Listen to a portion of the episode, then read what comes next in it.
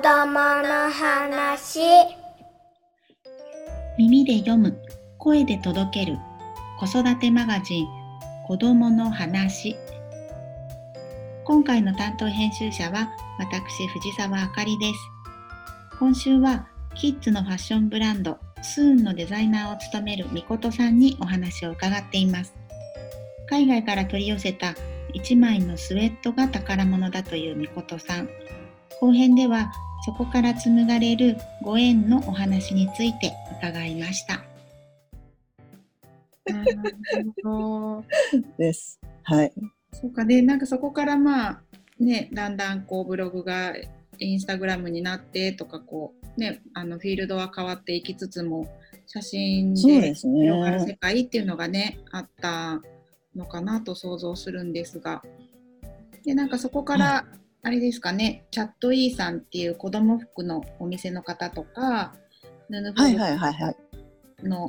ヌヌフォルムっていう子供服のブランドの方とかとも出会いがあったっていうふうにお聞きしましたけど。はいはい、あそうですそうです。それやっぱりあれかなその最初にお話ししたバンバンコペンハーゲンのスウェットですかね、はい、あの辺なんかその後チャットイーさんもあの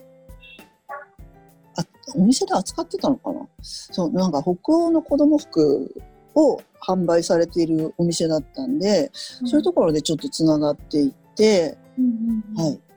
でねなんかなんだろう布フォルムの縫い屋さんとも、はい、あの同じ ZOZO ピープルっていうのが昔あったんですよ。あのインスタグラムの前に、うん、そうそこでつながったんですけど、うんうそうそう ZOZO ピープルっていうのはあれですよね、ZOZO、タウンがやっていたそういうファッションファッションメインの SNS というかブログのようななんかこうサービスがあったんですよね昔はね。そう。なんかあの話題話題がねこうなんかなんだろう話題がこう決まってるピンポイントだったから、はい、割とその服好きな人がつながりやすい場がそうあったんですよね当時。はいはいはいはい。はいはいはい。そうそこで知り合いました2人とは。まあなんか当時みことさんもちょっとものづくりを始めていた？その頃はまだ？えっ、ー、とね子供たちがあ子供があの幼稚園に入園するときに、はい、あの手提げとか作るじゃないですか。はい、入園そうそうそうそう入園グッズを、はい、あの作ったのを、うん、それもあのゾゾピープルだったのかな？にやっぱりあげたんですよ。そしたらあのそれを譲ってくれないかっていう方から結構連絡いただいて、うん、えこんなんでいいのかなって思ったんですけど そこから個人的にこうお譲りしてるうちに、はい、なんとなくハンドメイドのお店をという感じに、はい、流れました。そうか、えっ、ー、と揺れるモビールっていう名義で、はい、あの作られていたお洋服とか雑貨ってことですよね。そうですね。うん。でさらにそこからそのあれですか？チャットイーさんとかヌヌフォルムっていうあの名前がさっき出てましたけどそのあたりのご縁もあって、はいはい、今のお洋服作りにつながったって感じですか？そうですね。そうですね。えっ、ー、と、うん、そうそうそう。ノノフォルム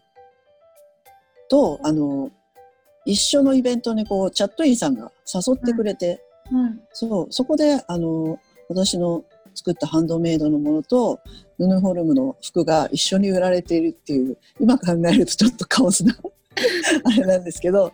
そういうイベントをあのセッティングしてくれたことがあったんですね。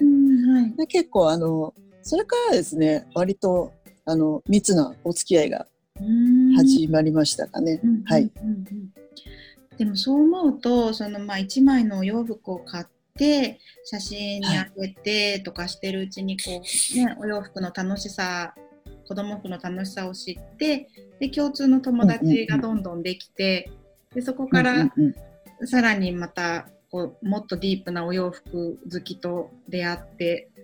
で今ね、ご自身がお洋服を作る側としてね、はい、ブラン一つのブランドを立ち上げてお洋服作りをしているっていうのはなんかすごい、そのストーリーを追うとすごいあのあれですね年子の男の子1歳2歳を抱えててんやわんやした時期から考えたら 確かに確かに。そうですね。でもねあの結構本当にまあ一応今あのブランドをやってるんですけど、はい、本当に基礎がなくてこうなんだろう誘ってくださったままにっていうかあの何にもない私に期待してくださった皆さんに応えられるようにこうなんかやってきただけなんでまだまだ本当にできないことがたくさんあっていつも本当あなんか ダメだなって ダメだなダメだなって思うことばっかりなんですけどそう意外と本当になんかねなんかそのストーリーだけ見ちゃうとあれなんですけど本当実際ダメダメです。ね、そんなことない時間もたくさんいるブランドだと思いますけど まあでもね作ると、まあ、あの周りからの見たあれとご自身で考えるのとはまた違った視点があるのかなとは思うんですけど、うん、確かに。ちなみにちなみにあのそのスウェットは今どうされてるんですか？えっと、スウェットはですね、はい、あのー、まあ、ちょっとなんだろう着用感はあったんですけどまだ着られる状態だったんで、はい、あれですねあのチャットインさんが東京の美の市に出される時に、フリマコーナーを作りたいということで誘っていただいたのでその時にあのそれもお譲りに出しました。もう手元にはないってことですか、ないです。はいありません。すごい。すごいっていうかこう思い出の服ってついつい取っておきたくなるしなそれが重なって物が捨てられなかったりする私としては、とっても新鮮なんですけど手放す時は寂しいなとは思わなかったんですか？確かにあのー、ねもうすごく気に入って本当にあの思い出深いお洋服だったんで、はい、その気持ちも本当にあったんですけど、うんうん、でもあのお洋服好きな人に引き継いで着ていただけた方がそのお洋服自体もやっぱ幸せなのかなと思ってお譲りに出しました、思い切って。えー、なんかそのいいですね幸せだからっていう気持ちはなんかもうまさにお洋服が好きな人の言葉だなって思います。ね、なんかそう洋服にね感情移入しちゃうっていうね。でもそれがまたね新しい縁を生んだりとかするっていうのはありますよね。あそうそう。それで、はい、あれなんですよ。この前あの会社で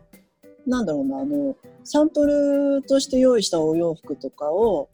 サンプルセールでこう販売するイベントやったんですけど、はいはい、その時にお客様の一人が東京の美の市で買ったっていうそのスウェットを持ってきてくださってえー、今ちょうどあのうちの子がそうびっくりするでしょ？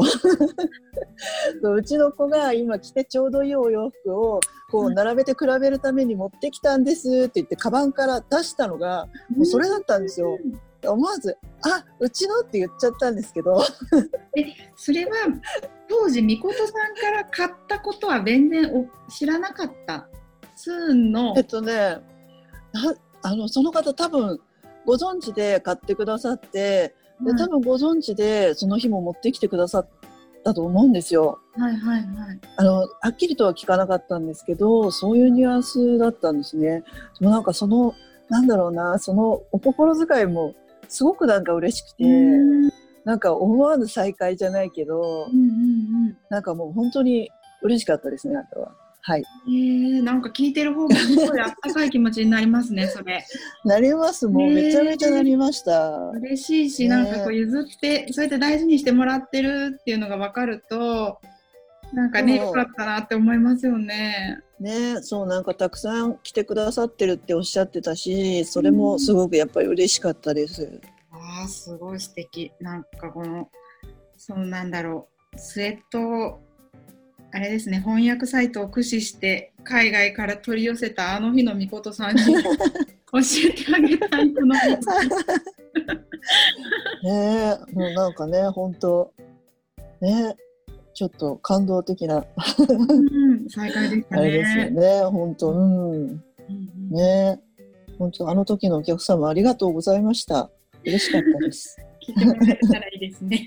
ね、聞いてもらえたら。ね。うん、そっか、なんかこう一枚のお洋服にもいろんなエピソードがあったり、そこからね、つながるいろんなご縁があったり、すごい面白いお話でした。ねありがとうございます。そう言っていただけると。嬉しい。ありがとうございます。はい、えー、ありがとうございます。えーと、短い時間ではあったんですけども、子育て振り返ってみて、はい、あの、みことさん、いかがでしたか？いやね、こうやってね、なんかあんまりこう振り返る機会って意外となんだろう振り返っても言葉にする機会ってあんまりないですよね。あ確かに、ね、うん、ね、ない。そう、だからなんか楽しかったです。はい。はい。よかったです。なんかこれからの課題もちょっとあのまたね考えていかなきゃなーっていうきっかけになりました。課題はお洋服作りの課題ですか？はい、子育て？えっ、と子育ても洋服作りもどっちもです。はいそうかね、今ね、はい、5年生、6年生だから、なんか次のセカンドシーズンか、サードシーズンか、わかんないけど、次の段階に行く感じ、ね、そうなんですよね。そうなんですよね。まあ、接し方含め、ちょっとなんかいろいろ見直す時期ですよね。ね思春期に差し掛かっていく時だから。うんうん、そう。そうそうそう。そか、そんな話、ちょっとまたいつか聞かせてもらいたいです。先輩として。はい、ぜひ。じゃあ、みことさん、今日は楽しいお話をどうもありがとうございました。こちらこそありがとうございました。はい。スーンデザイナーのみことさんのお話をお届けしました。それでは皆さん、今日はこの辺で、クリスマスまであと1週間くらいですかね。お父さんお母さんにとっては忙しいシーズンがやってきたかなと思うんですが明日からも元気に楽しく子どもたちと過ごしていけたらいいですね。ではさようなら。